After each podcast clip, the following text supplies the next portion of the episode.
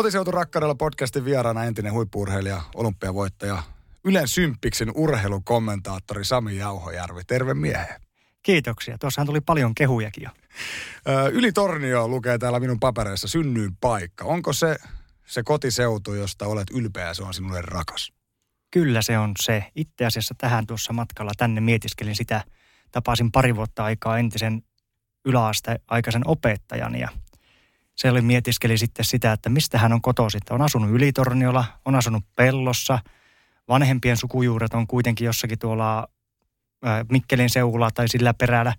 Ja ei oikein kokenut sillä että oli pitkään miettinyt sitä, että mistä on lähtöisin. Ja oli lopulta päätynyt siihen, että no suurimman osan elämästään on kuitenkin asunut Ylitorniolla. Että kyllä se on ja paljon ystäviä, paljon tuttavia, tutut paikat siellä. Että kyllä se oli määrittänyt sen kotipaikkansa myös sitten Ylitornioksi. Muistelenko oikein, että sä muutit joskus alasteikäisenä sieltä pois Ylitorniosta? Ylitorniolta. Ah. Aivan Mä luin oikein. tämän itse asiassa. Mä arvasin, että mä mogaan mutta mä ennakkoon luin tämän taivutuksen. Joo. Se, tuota, siitä on ihan, meillä oli autokoulun opettaja, joka tuli etelästä ja se kanssa sanoi, että Ylitorniosta ja Ylitorniossa, mikä on ihan väärin, on ero, että onko pellossa vai pellolla. Mutta me ollaan Ylitorniolta kuitenkin lähtöisin, niin, niin tuota, se tarkisti kielitoimistostakin tämän. Mutta nyt mulla katsoisi ajatus, mitä se... Niin, että... En muuttanut, joo, en. Ette muuttunut? En, en ole alasteikäisenä muuttanut mihinkään muualle. Siis Ylitornin rajavartioston porttien sisäpuolelta kahdeksan ja puoli vuotiaana muutettiin siihen muutaman kilometrin päähän niin, Armassaaren asumaan ja siinä meni sitten elämän ensimmäiset reilu parikymmentä vuotta ja elämän ensimmäiset 23 vuotta meni Ylitorniolla. Sitten 10 vuotta Rovaniemellä ja sen jälkeen Päijät-Hämeessä. No koetko, että se on se kotiseutu? Voitko sanoa, että Päijät-Häme tai joku muu paikka missä on elämä vienyt, niin voisi olla kotiseutua vai? Ei, ei missään nimessä. Kyllä se kotiseutu on Ylitornio. No kuvaile vähän sitä sun lapsuuden maisemaa. Minkälainen kotipaikka teillä oli? No jos miettii ihan minun sitä lapsuuslapsuutta, niin oli aika turvallinen olo. Siinä oli ympärivuorokautinen vartiointi ja porttien sisäpuolella asuttiin. Tosiaan asuttiin Ylitornion rajavartioston alueella, kun isä siellä palveli rajavartijana ja, ja siitä sitten ei kovinkaan kauas muutettu tosiaan, niin ei se kovin paljon turvattomammaksi muuttunut, että kyllä siellä – naapurit ties meidän asiat vähintäänkin yhtä hyvin kuin me itse, jos ei paremminkin ja, ja toisinpäin. Toi on varmaan aika ainutlaatuinen kokemus. Mä kävin viikonloppuna Santahaminassa, siis Sotilassaarella ja siellä on yksi kaveri siis skapparina, kantahenkilökunnan töissä siis puolustusvoimilla ja sitten tietysti ystäviä tuttuja pääsee käymään. Ne oli pojat kalassa siellä sitten samaikäisiä lapsia ja mä kävin hakea sitten illalla pojan sieltä. Niin on siinä jotain niin kuin ihan käsittämättömän siistiä sellaisessa. Siellä niin kuin tämmöistä pyörät on auki ja veneet saa olla ihan miten vaan ja lätkäkamat kuivuu taloyhtiön ulkopihalla ja rappukäytävässä ovet auki, asunnoissa oli ovet auki. Et kyllä mä olin silleen, että wow, on tässä aika, niin kuin, aika kiva fiilis tällaisessa suljetussa. Pystytkö kokemaan tällaista samanlaista, jos ajattelet sitä rajavartioston aitan sisäpuolella olemista? No kyllä siinä oli just semmoista ja itse asiassa nyt tänä keväänä 21 minun vaimo, joka on myös Ylitornilta kotoisin – kävi ensimmäistä kertaa minun lapsuuden maisemissa. Se on nykyään avovankila. Se 95 tai 6 muuttui avovankilaksi. Sitten kun Suomi meni EU-hun, länsiraja lakkasi olemasta vartioitava raja, niin Ylitornion rajavartiostakin lakkasi ja muutamia vuosia myöhemmin se muutettiin avovankilaksi. Ja eihän siellä tietenkään ulkopuolisille ole asiaa sitten vankila-alueelle. Ja mentiin sinne, mulla oli työkeikka siellä vankilalla, niin vankilajohtajakin on sieltä samasta kunnasta lähtöisin, niin ja äiti tuntee tämän vankilan johtajan, niin tinkasin, että no äiti saa tulla katsomaan paikkoja, miltä näyttää ja, ja perhe myös, että kuitenkin meilläkin on yhdeksänvuotias on vanhin esikoislapsi, niin se ymmärtää jo jotakin. Ja aika paljon sillä oli muuttunut. Muun muassa meidän kotitalo oli purettu sitten huonokuntoisena pois, missä minä olen ne ensimmäiset kahdeksan ja puoli vuotta asunut. No minkälainen kokemus tämä oli vaimolle tai jälkikasvulle nähdä vähän niitä sun ihan varhaislapsuuden paikkoja? No vaimolle ennen kaikkea oli silmiä avaava ja itsellekin oli silmiä avaava, kuinka julmetun pitkiltä ne välimatkat tuntui silloin lapsena jungata PMX-pyörällä sieltä. Meillä oli siis mäen korkeammalla kohta oli mäen talo ja sitten esimerkiksi kerrostalolle tuntui, että se on elämää pitempi matka, niin se oli ehkä 100 metriä. Oli ihan mukava nähdä, että välimatkat on lyhentynyt. Mäet tuntuu isoilta ja nyt ne tuntuu sitten aikuisilla vaikka pieneltä. Mäkin muistan tuon vastaava kokemuksen, kun oli hurjia laskumäkiä, missä käytiin pulkalla. Ja sitten kun kävi aikuisena katsoin, ei ne ollutkaan ihan niin sairaan isoja. No kyllä siinä kerrostalon takana oli meillä nimenomaan semmoinen pulkkamäki ja muistelen, että se oli ainakin parikymmentä metriä korkeuseroa. Siinä oli ehkä neljä metriä korkeuseroa sitten lopulta. Mutta siihen, mistä mä lähti polveilemaan, niin siellä mä, minun kotiperällä. Vielä voin sanoa, että 2000-luvun alussa niin suurimman, suurin osa ihmisistä piti esimerkiksi auton avaimet autossa virtalukossa, virtalukossa ja ovet oli auki ja, ja lankomiehen silloinen tyttöystävä, nykyinen vaimoko, tuli ensimmäisiä kertoja tuonne Anoppilaan, niin se vain ihmetteli, että ihmiset vain kävelee tänne sisälle, että ei kukaan ei soita etukäteen, että ne on tulossa, se oli Jyväskylästä kotoisin. Niin se hämmentyi ihan siitä, niin kuin, että meillähän käyhän kylässä puoli ja toisen, ei sinne soitella, käyhän katsomasta, jos joku on kotona, niin mennään kyllähän, jos ei ole, niin sitten ei ole. Se on ihan mahtavaa kulttuuri. Jotenkin se on vähän niin kuin sääli, että nykyisin pitää sopia kaikki etukäteen. Ja kun ovikello soi, niin ihmiset saattaa säikähtää, kuka siellä on. Ja, että se olisi niin kuin hyvin epänormaali, että joku tulee spontaanisti vaan käymään. Se on, mäkin muistan sitä lapsuudessa vielä oli, ja sitähän me tehtiin, mutta aika vähän sitä nyky... Vaikka lapsetkin tuntuu sopivan tietysti kaikki kännykän kautta. Niin, ja vanhemmilta sitten kysytään, ja vanhemmat keskenään sopii, että voiko nyt meidän lapsi tulla teille leikkimään. Mm, niinpä. No, mutta äh, tämä 95 mainittu ja tämä rajan vahtimisen loppuminen, minkälainen kolaus se oli teidän perheelle tai paikallisesti? No totta kai paljon työpaikkoja lähti Ylitornilta, mutta minun isä jäi jo vuotta aikaisemmin eläkkeelle. Että rajavartijat hän jäi aikanaan 50 pääsi eläkkeelle ja toimiupseerit jopa nelikutosena, eli jotka oli suoraan niin armeijasta sitten jäänyt ö, rajan palvelukseen. Ja, ja tuota, isä oli ollut vuoden verta eläkkeelle, kun raja aukesi. Siihen, sillä ei vaikuttanut meidän perheeseen. Me oltiin rajavartiosta muutettu viisi vuotta aikaisemmin pois.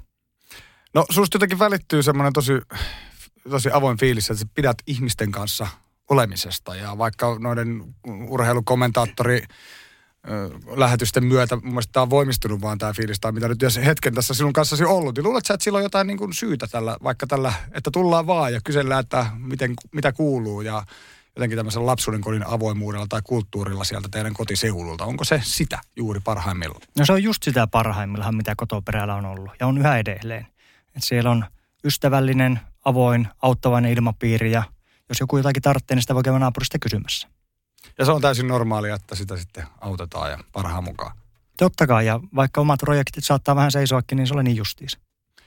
No se on ihan mahtavaa, toivon mukaan. Se on, toi pysyy ja leviää sitten muuallakin. Ehkä se liittyy sitten vaikka, usein puhutaan vaikka, että Helsingissä ihmiset ei moikkaa ja jotain tällaista, että naapureita ei auteta, niin ehkä siihen vaan liittyy se, että on paljon ihmisiä, vai miten sä koet sen, että mistä se johtuu, että siellä kotoperällä sitä on, mutta ei välttämättä muualla, vai onko? Onko päijät sama meininki, missä nyt asut? No oikeastaan mulle ensimmäinen järkytys oli, sekö muutin Rovaniemelle silloin sen tyttöystävän nykyisen vaimon kanssa 2004. Menin hiihtolaulle Ounasvaaralle ja ihmiset ei tervehtinytkään siellä. Mie niin jokaista vastaan tuli ja sanoi, että hei, terve, ei mitään. Ei moikattu takaisin. Ja käännettiin oikein pää niin kuin alaspäin, oho, ettei, oho. ettei vain tarvitsisi katsoa silmiin tai tervehtiä. Ja siitä sitä on pikkuhiljaa sitten itsekin oppinut ja voin sanoa, että en mie tuntenut kaikkia asukkaita Rovaniemellä kerrostalossa asuessani, ketä siinä talossa oli ties suurin piirtein ulkonäöltä, mutta ei nimistä ja taustosta mitään hajua. Niinpä, mutta siis toi on jännä kulttuuri. Mä jotenkin ymmärrän, että kaikki ei lähde niinku ka- ottamaan sitä katsekontaktia tai moikkaamaan, mutta jos selvästi moikataan, niin on kyllä hirvittävän moukkamaista olla mo- moikkaamatta takaisin. Olen oppinut myös itse sen sitten, varsinkin tuossa Lahden seudulla, kun on hiihelly, jossa ihmisiä saattaa tulla sata toistakin saattaa lenkin aikana vastaan, niin ettei kaikkia tarvitse tervehtiä. No miten se hiihtoharrastus alkoi silloin varhaislapsuudessa? Oliko se jotenkin teille siellä paikallisesti, että melkein kuin kävely vaan se hiihto kuulu kaikille siihen jotenkin niin kuin hommaan vai oliko se semmoista, että lapsi vietiin harrastamaan? No eihän silloin varsinaisesti ollut edes mitään, niin kuin, että lapsi kuljetettiin harrastuksissa minun lapsuessa. Ne touhus keskenään pihalla ja sitä kautta tuli sitä arkiliikuntaa aika paljon. Ei, virikkeitä ei ollut ihan hirveästi. Pikku kakkonen viiestä kuuteen – se oli silloin jo voimissa, mutta siinäpä ne melkein virikkeet olikin sitten. Jos miettii sitä ympäristöä, missä me vartuin, kasuusin ensimmäiset kahdeksan vuotta, niin okei, okay, minun isä oli puolustusvoimain valmennusrenkaassa aikanaan 6-70-luvulla. Harrasti äitin isä, eli pappa, harrasti kilivaa hiihtoa, mutta sitten rajavartiostossahan palveli tuolloin paljon aktiivisia ihan kansallisen tason ja kansainvälisen tasonkin hiihtäjiä, ampumahiihtäjiä. Ja siinä ne kävi meillä kahvipöydässä istumassa. Välillä isä kävi hiihtämässä niiden kanssa, tai ei ehkä niiden kanssa, mutta oli yhtä aikaa niiden kanssa lenkillä ja vastaavaa. Latu lähti portin pielestä. Oli hyvät olosuhteet. Itse asiassa meillä oli ihan oma rullarataakin siinä rajavartioston reunalla. Ei kylläkään tullut mulla käytettyä sitä silloin siellä asuessa vielä, mutta siinä oli niin kaikki oli kohillaan sitä varten, että voi tulla isona hiihtäjäksi. Ja jos miettii harrastustoimintaa myös tuolla Ylitorniolla siihen aikaan, niin voimailu oli kohtuu suosittua ja varsinkin kun pääsin teini niin vielä suositumpaa. Sitten oli pari vaihtoehtoa. Hiihto, yleisurheilu ja jääkiekko. Oliko se selvää, että se on hiihto se sinun laji? Koska välillä musta tuntuu, että se on liiankin hyvät olosuhteet lapsella, niin se ei välttämättä itse ymmärrä hakeutua siihen. Vai oliko sulla heti se into ja palo, että tämä on mun juttu? No kilpailuvietti on ollut pienestä pitäen. Onneksi se on vähän jo hiipunut siitä, mitä se pahimmillaan oli, mutta kuulemma kuusivuotiaan olin ilmoittanut, että isona minusta tulee hiihtäjä. No mitä se kilpailu vietti nyt, jos sä siellä päijät laduilla lähdet, että vieläkö siitä tulee sille, että ei musta ei ohi tulla tai mä saan ton selän kiinni tuolla? No kyllä semmoista vielä on, mutta toisaalta elämän realiteetit on tullut vastaan tässäkin, että on, ei ole kuolematon. Niinpä. No kyllä mä luulen, että sä peruskuntohiihtäjälle silti vielä pystyt siellä jotenkin kampoihin niin sanotusti laittamaan. Tuleeko muuten hiihdettyä edelleen? Aktiiura 2017, kun se nyt sitten loppui, että eihän siinä nyt varsinaisesti vielä hirveän montaa vuotta ole. Jäikö sukset narikkaa vai onko tullut paljon kilometrejä vaikka tänä talvena? No tämä talvi on kyllä ihan luokattoman huono kilometrien suhteen. Vaikka etelässä oli huippuolosuhteet, niin sainkohan minä tuommoisen karvan päälle 500 kilometriä hiihettyä, eli noin kymmenesosa siitä, mitä tuli aktiiviuralla. Mutta työkiihrit on vienyt, perhekiihreet kolmen lapsen kanssa siinäkö arkea hoidathan vaimon kanssa, niin ei siinä, jos tulet työpäivän päätteeksi kotia, niin ensimmäisenä ilmoita, että me lähden tästä muuten vähän lenkille, lähden hiihtämään. No, sulla oli hyvät mahdollisuudet lapsuudenkodissa hiihtämiseen ja ilmeisesti myös kotoa kannustettiin sitä paljon. Onko nyt vastaava siirtymässä sitten jälkikasvuun?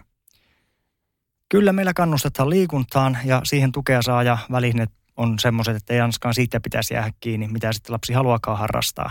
Mutta ei välttämättä, me ollaan sen kilpaurheilun maailman nähnyt, se on hieno maailma, niin pitkäänkö siellä nautti olla ja se tulee omasta ehosta ja omaa tahtoisesti, omaehtoisesti se sinne meneminen – mutta jos lapset haluaa alkaa kilpaurheilijaksi, niin fine, tuethan. Jos ei halua, niin ei patisteta myöskään.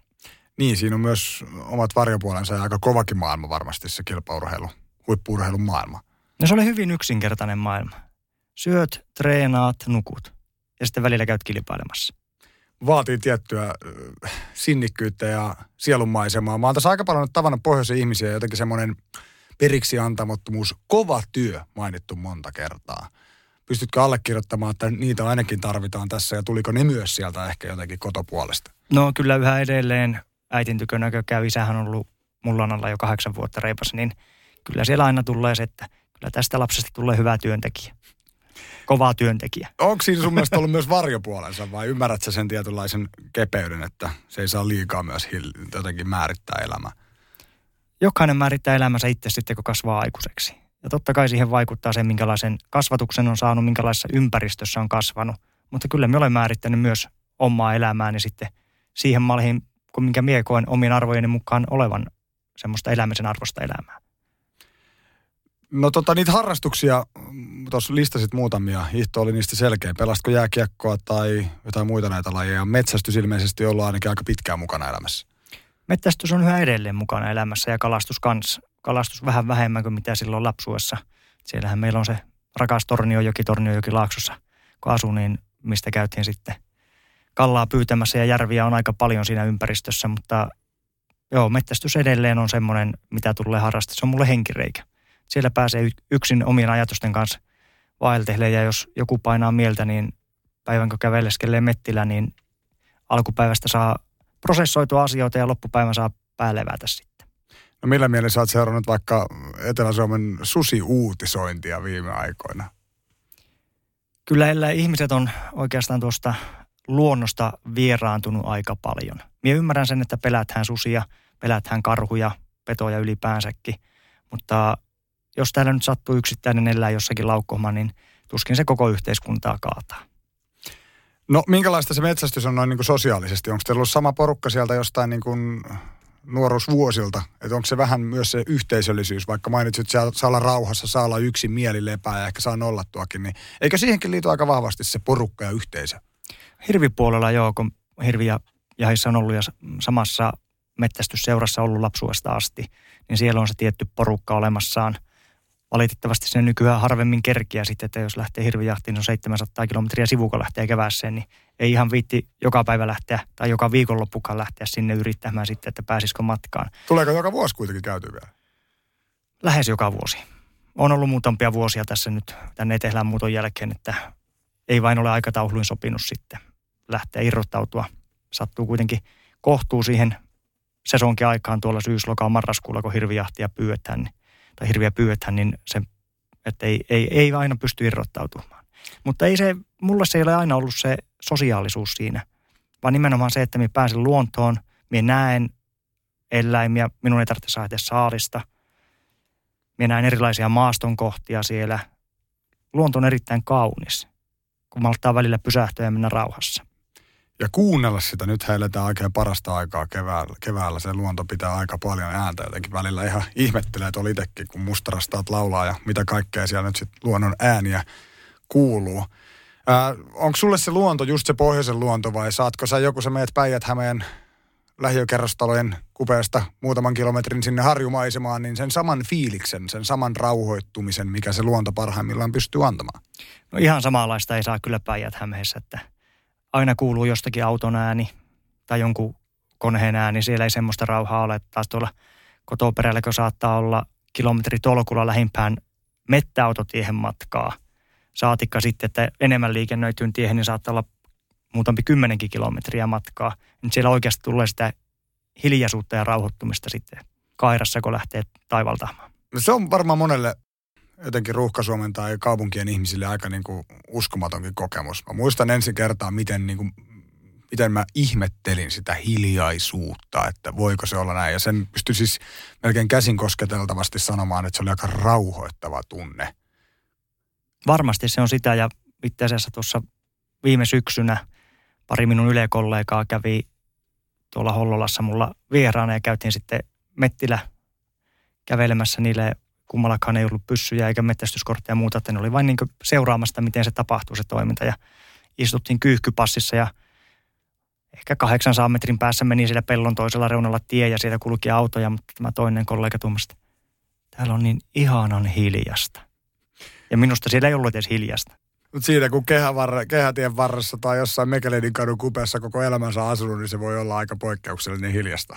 Se on se siihen näin poikkeuksellisen hiljasta. Mikä merkitys Sami Jauhojärvi sulla on vuoden ajoille? Kyllähän, jos miettii pohjoisen vuoden aikoja, kuinka selkeät ne on. Ylitornillakin neljä selkeää vuoden aikaa. Pitkä, pitkä talvi. Sen jälkeen kohtuu pitkä kevät ja hieno kevät.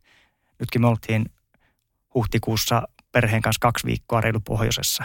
Nimenomaan silloin, kun parhaat kelit siellä. Upea kesä, vaikka onkin sääskiä välillä vähän enemmän. Joskus kun oli lenkillä, niin tarvittanut palautusjuomaa sen jälkeen nauttia, kun hengästyksissään paino, niin sääskiä tuli syötyä niin paljon, että proteiinit tuli sitä kautta. Ja, ja sitten tosiaan se syksy. Mulla on kaksi suosikkivuojan aikaa, on kevät ja syksy. Mikä siitä tekee parhaan? Onko se, se jotenkin varhaiskevättä vai jo tykkäätkö sitä, kun sitä valoa on vähemmän ja pimeyttä ja liittyykö siihen vaikka ne metsästyskokemukset? No kyllähän metsästyskokemus ja se, kuinka hieno väristä luonto esimerkiksi on syksyllä, niin se liittyy siihen, että miksi minä syksystä tykkään erittäin paljon. Toki marja, marjastus on minulla ollut myös rakas tienauskeino lapsuudessa, että niitä poimittiin ihan sillä, että sapi taskurahaa. lakkoja, mitä kaikkea? Ei lakkoja meillä, meillä on hilloja. Niin anteeksi, hilloja, totta joo. se vaihtelee. Hilla ja puolukkaa pääasiassa. Sillä joo. Ja sitten keväällä taas oikeasti se valon määrä on ihan käsittämätön ja parhaat mahdolliset hiihto- ja laskettelukelit. Aurinko paistaa. Nyt. Aurinko paistaa, päivät on lämpimiä, yöt kylmiä, liha kuivaa räystäällä. Uh. Ne puhuu Jaffa-keleistä tuolla jossain lumilautapiireissä ainakin. Niin tota, se on ilmeisesti se sitten, kun aurinko lämmittää ja pystyy melkein sortseilla vetämään, mutta tota, vielä on lunta ja pääsee nauttimaan niistä parhaista kevään laskuhetkistä. Ää, miten sä kuvailet vielä sitä kevättä? Mikä siinä sitten on sitä parasta? Onko se se, että koko ajan muuttuu jotain ja pystyy jotenkin sitä uutta aistimaan? Nousee, alkaa tulla vihreitä ja mitä kaikkea. Siis jotenkinhan siinä keväässä on semmoinen uuden synnyn, uuden syntymisen alku. Varsinkin sen pitkän pimeän talven jälkeen. Että siellähän on oikeasti, kun on, ei ole kaamosta kuitenkaan ylitorniolla, mutta on, siellä on pimeää. Voi sanoa, että marraskuu varsinkin, niin siellä on pimeää, kun tontuu hanurissa, jos ei lumi tule ajoissa. Niin sen pimmeyden, kylmyyden jälkeen, kun tulee lämpö, valo, elämä, niin sen takia se kevät on semmoinen, että siitä nauttii pohjoisessa. Se on kyllä upea aika ehdottomasti. Mä olin kokemassa tämmöisen jäiden lähdön ensi kertaa jossain Oulun korkeudella viime vuonna. Ja se oli mulle ainakin henkilökohtaisesti tosi vaikuttava kokemus, kun ne avomerellä saaressa ne jäät lähti. Ja sitten seuraavana päivänä itse asiassa olikin tullut takas, pakkautunut siihen rantaan, tietysti tuulen suunta vähän vaihtelee, niin se oli kyllä tosi vaikuttava kokemus. Voit kuvitella, mitä se on Tornionjoella, kun ne huilaa veen mukana. Virta Rytisee. kuljettaa, Mm. rytisee, välillä on jääpatoja sillä, että mökit kastuu siinä melko korkeallakin ja se on semmoinen spektaakkeli, että jos sattuu oikein kunnon jäitten lähtö, että kevät tulee niin ihan ryminällä ja rytinällä ja sitten se tulee semmoinen kunnon jääpato, niin se on hienon näköinen. Eikö sitä räjäyteltykin joskus johonkin aikaan? On joskus räihäyteltykin, että enemmiltä vaurioilta vältyttäisiin. Muistanpa minä lapsuudesta ala-asteelta, tuli sitä joskus jäitten säässä käytyä talviturkki heittämässä. Siellä niitä julmettuja jäälauttoja virtaisi ja siellä piti käydä uimassa. Ehkä sekin vaatii tai kertoo jotain luonteesta. Mutta tota, pitkä talvi mainittu monta kertaa, niin tuota, jotain tuossa tilastoja nyt luin, ja tämä niin alkoholin kulutus pohjoisessa on mainittu jotenkin, ainakin tilastoissa. Näyttäytyykö se jotenkin sun mielestä, tai näyttäytyykö se edelleen, tai onko siitä jotain lapsuusmuista jotenkin niin kuin ikävällä tavalla? Onko se silleen totta tavallaan se legenda, että siellä alkoholia kuluu aika paljon? Varmaan sitä kuuluu.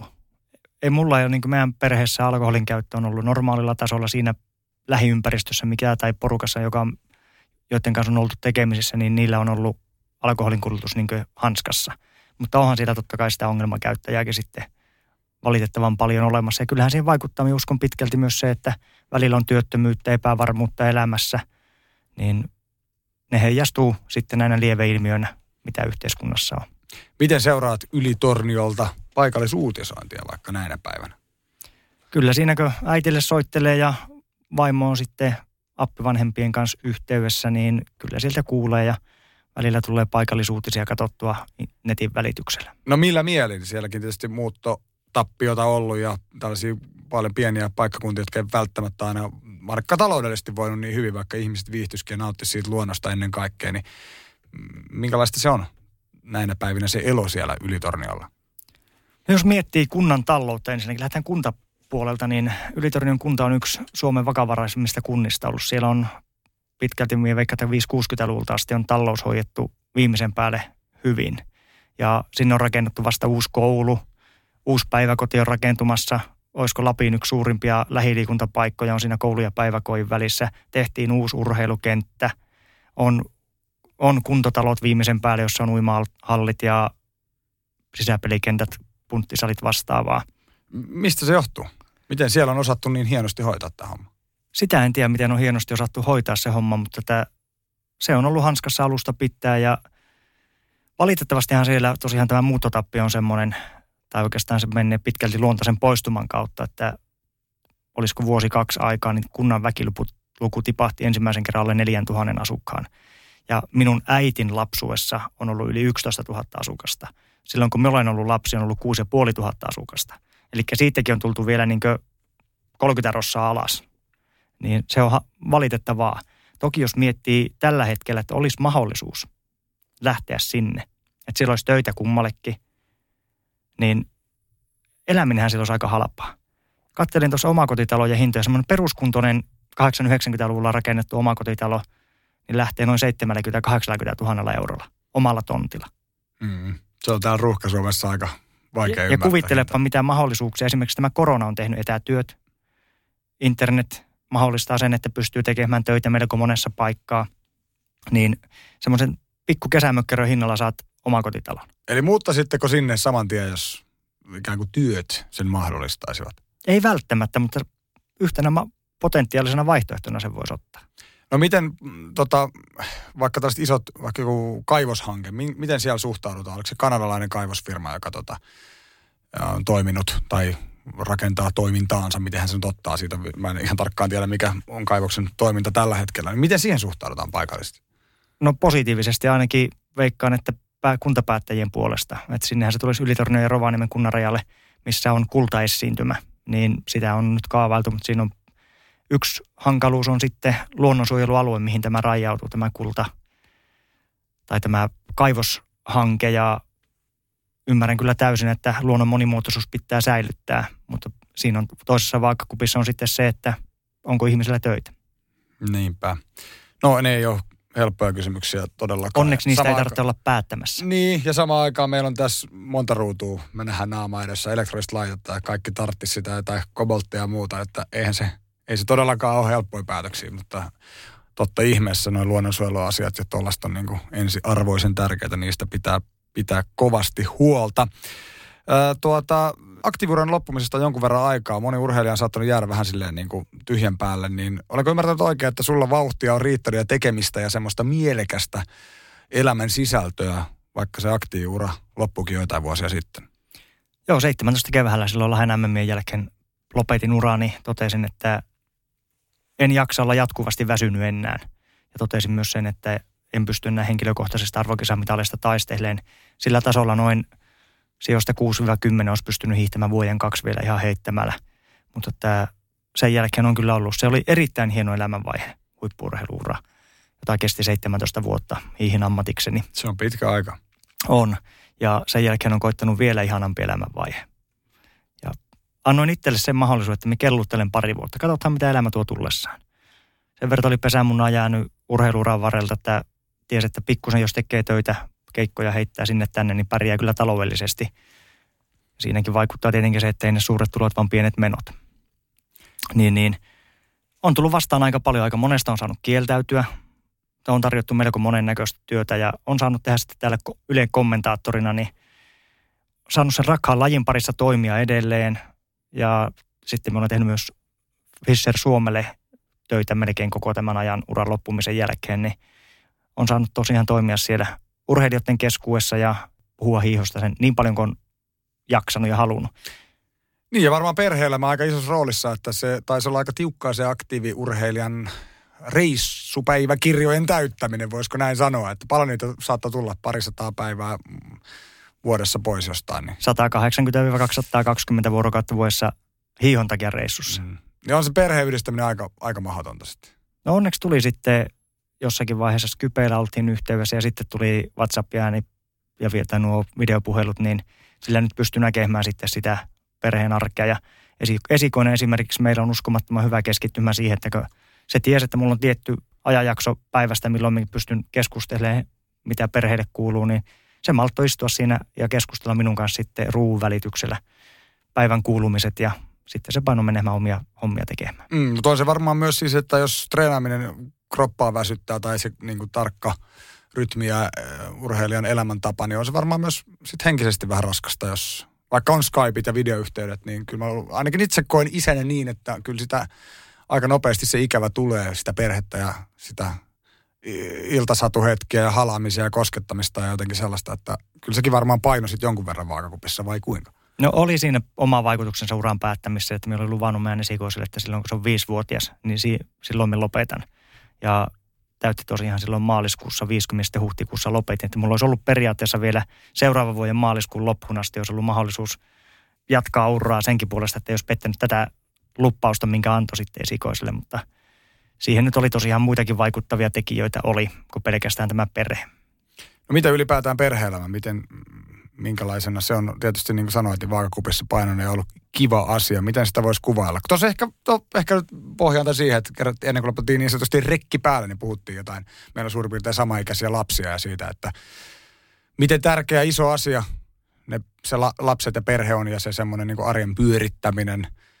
Jotenkin tuntuu, että välillä siitä lapsiperhearjesta puhutaan vähän negatiivisesti tai nostetaan niitä epäkohtia esiin. Siihen totta kai liittyy väsymystä, kiirettä ja stressiä ja monenlaista, mutta kyllä mä ainakin kokenut sen niin kuin ihan, ihan niin kuin ylivoimaisena asiana elämässäni ja haluaisin sitä aina nostaa mieluummin esiin positiivisuuden kautta, kun välillä tuntuu, että ihmiset ei vaikka uskalla lähteä harkitsemaan perhettä, kun siitä puhutaan niin negatiivisesti. Koetko sä jotainkin samanlaisia fiiliksiä? No en missään nimessä. Kyllä ne on elämän suola tällä hetkellä lasten kanssa toimiminen ja teen yhä edelleen valintoja sen mukaan, että perhe elää.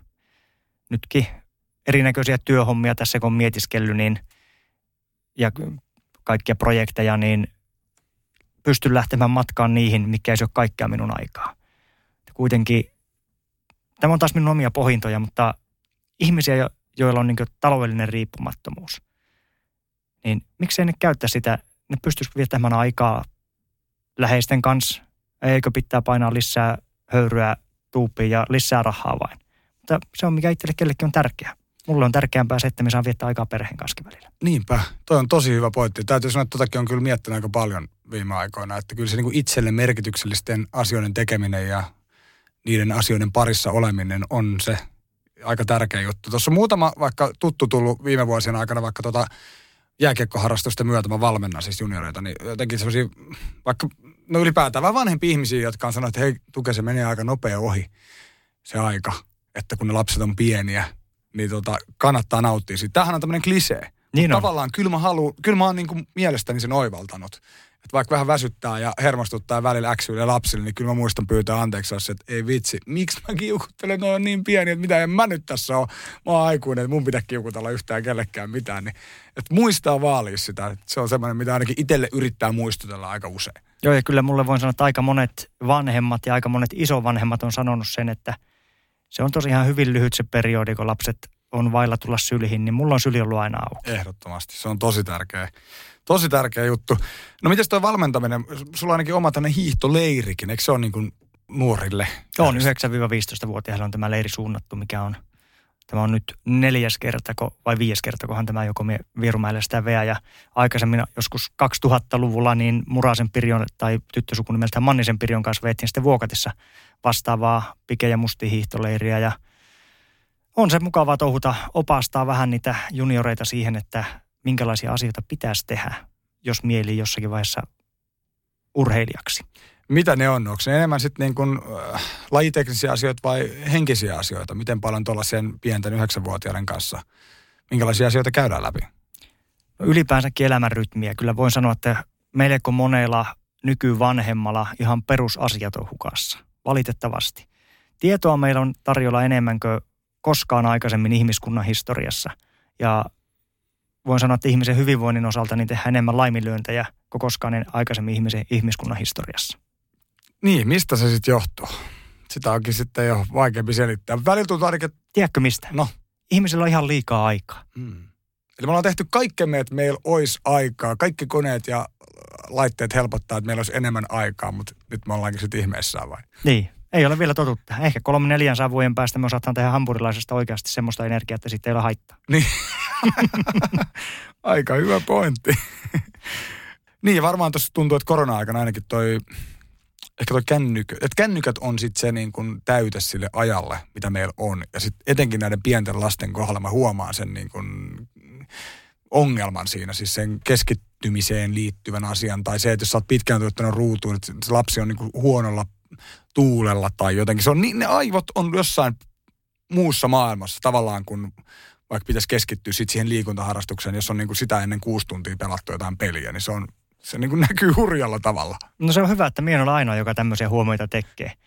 Kyllä ruutuajan rajoittaminen se on vanhempien tehtävä ja lähteä sieltä, sieltä liikkeelle, että rajat on rakkautta. No mä katsoin sun somesta oli tämmöinen tota, postaus, että kimchiä ainoa rohkimausteista ruokaa, josta tykkään, eikä häviä yhtään Koreassa syömälleni, ja vattakin tästä tykkää. Rohki oli mulle uusi murresana. Sulla puheessa kuuluu musta niinku todella ihanalla tavalla se kotiseutu ja pohjoisuus ja se teidän murre. Miten jotenkin ylpeä olet siitä puhettavasta, mitä, mitä edustat? No ennen kaikkea olen ylpeä siitä, että sillä kotiperällä, mistä me olen ylitornilta lähtöisiä Torniojokin laaksosta, niin sillä puhutaan yhä edelleen sitä tornion murretta. Monihan sen sekoittaa meidän kielellä, jota puhutaan sitten taas väylän toisella puolella, eli ruottin puolella. Ja se, se on vasta mahtavan kuulosta puhetta, sitten kun sitä oikeasti pääsee kuulemaan. Mutta kyllä murre on säilynyt. Totta kai siihen vaikuttaa se, että vaimo puhuu samaa kieltä minun kanssa. Lapset ei kylläkään puhu. Muutettiin Rovaniemeltä Lahteen niin kolme viikkoa ja poika puhuu niin päiväkotikaverit. Ja oli silloin vähän reilu pari vuotta, alle kolmevuotias lapsille tarttuu se puhe kyllä ihan tosi, tosi, tosi nopea. Huomaat sä, että sulla jotain sanoja jää pois tai sulla on pysynyt ihan samanlaisena se puhetyyli? Oi, on jäänyt pois. Me aluksi vaimolle huomauttelin, että huomaatko miten sanoit tuon erillä lailla kuin mitä aikaisemmin. Ja muun muassa semmoinen sana kuin vasiten. Elikkä, vasiten? Mm, eli tahahlaan. Me käytän nykyään tahahlaan ihan liian useasti. Ja tämä rohki oli mulle uusi sana, mutta tästä asiayhteydestä ehkä pystyy ymmärtämään, että kimchi ainoa rohkimausteista ruokaa, eli josta tykkää. Tosi erittäin. Niin, joo. joo, joo. Eli tästä pystyy se ymmärtämään, mutta ihan täysin uusi sana mulle, mikä on kyllä tosi hauskaa. aina pitänyt mutta kyllä. Tiedätkö, mikä on määnkielen ehkä paras sana? No? Haviilinen. Haviilinen, mitä se tarkoittaa? Mm. No, jos sulla voi olla esimerkiksi havilliset vaatteet, sä lähdet työhommiin, sä laitat havilliset vaatteet päälle. Semmoista ei haittaa, että ne vähän sotkeutuu – mutta kuitenkin ne on semmoiset, että ne sopii siihen asian tekemättä. Siellä lähde puku päällä tekemään työhommia, vaan sulla on havilliset vaatteet siihen. Työvaatteet esimerkiksi voi olla havilliset vaatteet. Sopivat. So, sen sopivat, joo. joo. Mutta se ei, ole, se ei ole sopiva. Sitä ei oikein pysty mitenkään kääntämään. Joo, mä saan kiinni kyllä, mitä ajat takaa tuossa. Mä siis muistan sellaisen kuin, onko Man Land, semmoinen bändi. Mä oon kuullut sen meidän kielisen biisin. Joo. Ja siis se, se, oli heti semmoinen, ai vitsi miten hauska. Siinä muistaakseni pontikkaa vietiin jonnekin metsään, juostiin nimisestä karkuun tai jotain tällaista, mutta se on jotenkin niin kuin se eka kerran, kun kuulin sitä kieltä sen laulun myötä, niin oli kyllä heti niin kuin jotenkin hymy korvissa, että vitsi miten upeata kieltä. Joo, ja sitten jos haluaa sitä meidän kielistä laulua kuulla, niin sitten on Rai Rai Bändi. Okei. Okay. se on Ruotin puolelta. No niin, pitääpä tarkastaa ehdottomasti se aktivuoron jälkeen tietysti monenlaista olet tehnyt ja mainittu ne asiantuntijatehtävät. Minkälaista työtä se on, toi TV-lähetyksissä asiantuntijana oleminen? No paljonhan se vaatii pohjustusta. Että kyllä me yhtä lähetystä varten niin ei tunti riitä, mitä me käytän niin taustattamiseen pelkästään jo siihen omiin muistiinpanoihin. Ja totta kai, kun on kohtuu vasta lopettanut, niin pystyy käyttämään. Lainalaisuudet ei ole siinä lajissa kuitenkaan maastohiossa muuttunut tässä viimeisen olympiadi, eli neljän vuoden aikana yhtään miksikään. Naamatkin on pitkälti vielä samoja silloin, kun mitä itse hiihteli kilpaa, että pystyy niin tuntee sieltä myös ihmisiä ja pystyy kertomaan vähän taustoja, mutta se on yllättävän, voisi sanoa, että helpolla menee. Mutta totta kai siihen vaikuttaa myös työyhteisö ympärillä. Niin, ja se ammattitaito on kertonut tietysti sieltä vuosikymmenten mittaan, kun lajin parissa olet ollut. Vieläkö, tai tuleeko se, että sä saatat soitella jollekin niin kuin aktiivihiihtäjille ja kysellä heiltä jotain ennakkoja tai taustoja tai fiiliksiä, vai onko se sitten, että antaa heidän hiihtää rauhassa ja me täällä katsotaan sitten TV-lähetystä, miten siellä menee? No eihän se nyt väärin ole kontakteja käyttää hyövyksi ja ottaa jotakin lisää sieltä. Vähemmän tulee soiteltua, enemmän melata viestillä sitten, kun tietää, että heilläkin on omat rutiinit siellä ja omat hommansa, niin se on helpompi kuin laittaa viestillä, että onko jotakin huomioitavaa tai onko jotakin, mitä pystyn kertomaan lähetyksessä sen verran, mitä mä nyt oon seurannut noita, niin kun mainitsit tuon, että kilpailuvietti on ollut aika kova, niin tavallaan välillä se tunne näkyy siinä asiantuntijatehtävässäkin jotenkin mun mielestä mahtavalla tavalla. Niin sitä on kiva seurata, kun huomaa, että asiantuntijakin on aika niin kuin fiiliksissä mukana. Tunteella tulee elettyä joitakin asioita aika vahvastikin ja voin sanoa, että jos viime talvea miettii, niin mikä meni eniten tunteisiin, niin kyllä tuli kyynelet naisten viesti mitalin jälkeen. Et se oli jotakin semmoista, mitä minä ajatellut, että tulisi tapahtumaan. Vieläkö tulee jotenkin semmoinen fiilis, että ai vitsi, kun mä olisin tuolla itse mukana, vai onko se silleen, että tämä on ihan selvä homma, että tässä ollaan asiantuntijatehtävissä? Hu- huippuurheiluuralta on ainoa, mitä me kaipaan, on huippukunta. Et se, että kun ei ollut sitä fyysistä rajaa. Kaikki oli niin mahdollisuuksien rajoissa, mihin niin jotakin fysiikkaa tarvittiin. Se on aina, en, ei yhtään ole semmoinen fiilis, että oikeus mukava olla tuolla mukana huippukun, niin huippukuntoisena kilpahiihtäjänä. Huippukuntoisena siellä olisi tietenkin mukava olla, mutta ei kilpahiihtäjänä. Ei ole yhtään niin ikävä sitä kilpahiihtoaikaa. No miten julkisuuteen suhtaudut? Tietysti se on ollut ammattiurheilijan myötä vähän niin kuin pakollistakin siinä samalla. Miten suhde vaikka julkisuuteen on muuttunut? Nyt saat edelleenkin esillä asiantuntijana ja totta kai tunnettuna henkilönä muutenkin. No se ei ole ollut mulle koskaan ongelmallista olla esillä. Ja oikeastaan minä en ole itseäni pitänyt julkisuuden henkilönä. Vaikka olin huippuurheilija, tiedän, että olen, olin hui, niin julkisuuden henkilö, mutta en pitänyt itseäni semmoisen, enkä yhä edelleenkään pidä jul... Olen edelleenkin se perheen isä Hollolasta, jolla jo voi tulla juttehellen tai joka elää sinänsä tavallista yrittäjän elämää ja perheelämää. Tuleeko sieltä vaikka kotopuolesta vielä viestiä jonkun TV-esiintymisen jälkeen tai kun tällaisen tai kommentteja, kun menet sinne metsästysporukoille tai jotain. Ottaako ihmiset kantaa? Hehän seuraavat sun elämää paljon enemmän kuin sinä, vaikka vanhojen tuttujen. Palautettahan tulee aina. Pääasiassa onneksi positiivista. Se on mahtavaa. Mä pyysin ennakkoa, että mietit jotain henkilöä, joka on vaikuttanut jotenkin sun elämään, joka on vaikka lapsuuden maisemissa antanut jonkun hyvän neuvon, mikä, mihin olet ehkä palannut, tai jotain, mitä ikinä. Kuka henkilö sulla tuli mieleen? Tämä oli erittäin hankala. Tätä piti vähän pyöritellä ja siinä oli ohjeistuksena sulla, että ei mielellään perheenjäsen. Totta kai omat vanhemmat on vaikuttanut siihen, minkälainen minusta on kasvanut. Ja ne on tukenut sitä, että minusta tuli huippuurheilija viimeiseen asti taloudellisesti ja henkisesti totta kai. Oma vaimo sen kanssa on rakennettu pessää 20 vuotta nyt on oltu yhdessä, niin, niin tuota, se on aika pitkä periodi sekin ja totta kai on vaikuttanut siihen, mikä minusta on tullut ja minkälainen me tällä hetkellä olen. Mutta mietin siinä, että olisiko se Mäntyrannan Eero, jonka harjoitusmetodien mukaan mie harjoittelin toistakymmentä vuotta pikkusen moderattuna nykypäivään tai pitkäaikainen valmentaja Jylähän Reijo, mutta lopun peleissä minä päädyin semmoiseen, kun minun yläasteen aikainen uskonnon opettaja Mm-hmm. sanoi yhdellä uskonnon tunnilla mulle yhden lauseen, joka käytännössä muutti minun koulunkäyntiajattelun ihan toisenlaiseksi. Ala-asteelta minä lähdin tämmöinen peruspoikajantteri, jolla ei ollut mitään ongelmia siellä koulunkäynnin suhteen, niin ihan ok suurin piirtein 7-8 keskiarvolla. Ja seiskaluokalla tämä uskonnonopettaja sitten totesi, että veljesi sentään oli siedettävä. Olin aika vilkas olemassaan, niin, niin, niin siinä tuli jonkun sortin herääminen ja yläasteelta lähdettiin sitten vähän yli yhdeksän keskiarvolla. Oho, se oli aika monen tsemppaus yhdellä lauseella ja näköjään on lukupäätä ollut, jos Joo. tavalla keskiarvo. Poten, potentiaali olisi jäänyt käyttämättä pian ilman tätä.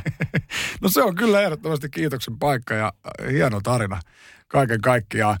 Mistä sä olet äh, musti ylpeä, kun ajattelet sitä kotiseutua? Kyllähän siellä on paljonkin hienoa. Ennen kaikkea maisemat, mitä siellä on. Yksi kansallismaisemista Aavasaksalla, kun katselee sitten Tengeliönjokea tai Torniojokea kohti. Ja, ja tuossa aikaisemmin jo puhuttiinkin kunnan taloudesta, että se on kunnossa. Harmittavasti sitä tosiaan vain, sitten jos mieli työllistyä, niin pitää melkein itse työllistää itseänsä. Teollisuutta on erittäin vähän. Yksi ylpeyden aihe niiden lisäksi, mitä sanoit, että kunta on investoinut sinne leikkipaikkoja, kouluja vastaavia, niin meillä on yksi Suomen ainoista yksityisistä lukioista, joka on muun muassa tämmöisessä Applen kehitysohjelmassa ollut mukana nyt jo varmaan puolenkymmentä vuotta.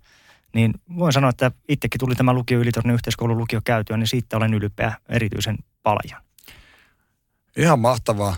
Mistä tuo, muuten tuo musti lempinimi on tullut? Onko se liittyykö se jotenkin näihin kotiseutuun tai niihin lapsuuden maisemiin?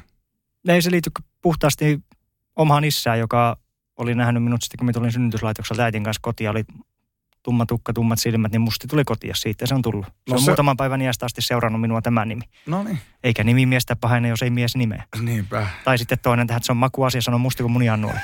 Sehän sopii siihen, siihen hyvin. No, mutta aktiiviuralla niitä reissupäiviä oli tosi paljon. Opitko sä jotenkin arvostamaan entistä enemmän vaikka Suomea tai kotiseutua, kun katselit sieltä jostain maailmalta, minkälaista meillä täällä on? Onhan meillä täällä asiat viimeisen päälle hienosti. Jos miettii sitä, tätä yhteiskuntarakennetta, miten meillä on rakentunut tasa-arvon kautta se jo, ja senkin puolesta, että täällä ei ketään jätetä heitteille, yhteiskunta huolehtii kyllä, jos, jos jo- joku ei pysty itsestään huolehtimaan, niin kyllä sitä Suomea ja kotiseutuakin oppii arvostamaan. Ja vaikka mä olen käynyt maailmalla monissa erittäin hienoissa paikoissa, niin ei Suomen Lapin voittanutta kuitenkaan ole. Tähän on ehdottoman hyvä lopettaa. Kiitos Sami Jauhojärvi, oli todella antoisa keskustelu kanssa. Kiitos. Kaleva Media. Tulkkisi pohjoiseen sielun maisemaan. kalevamedia.fi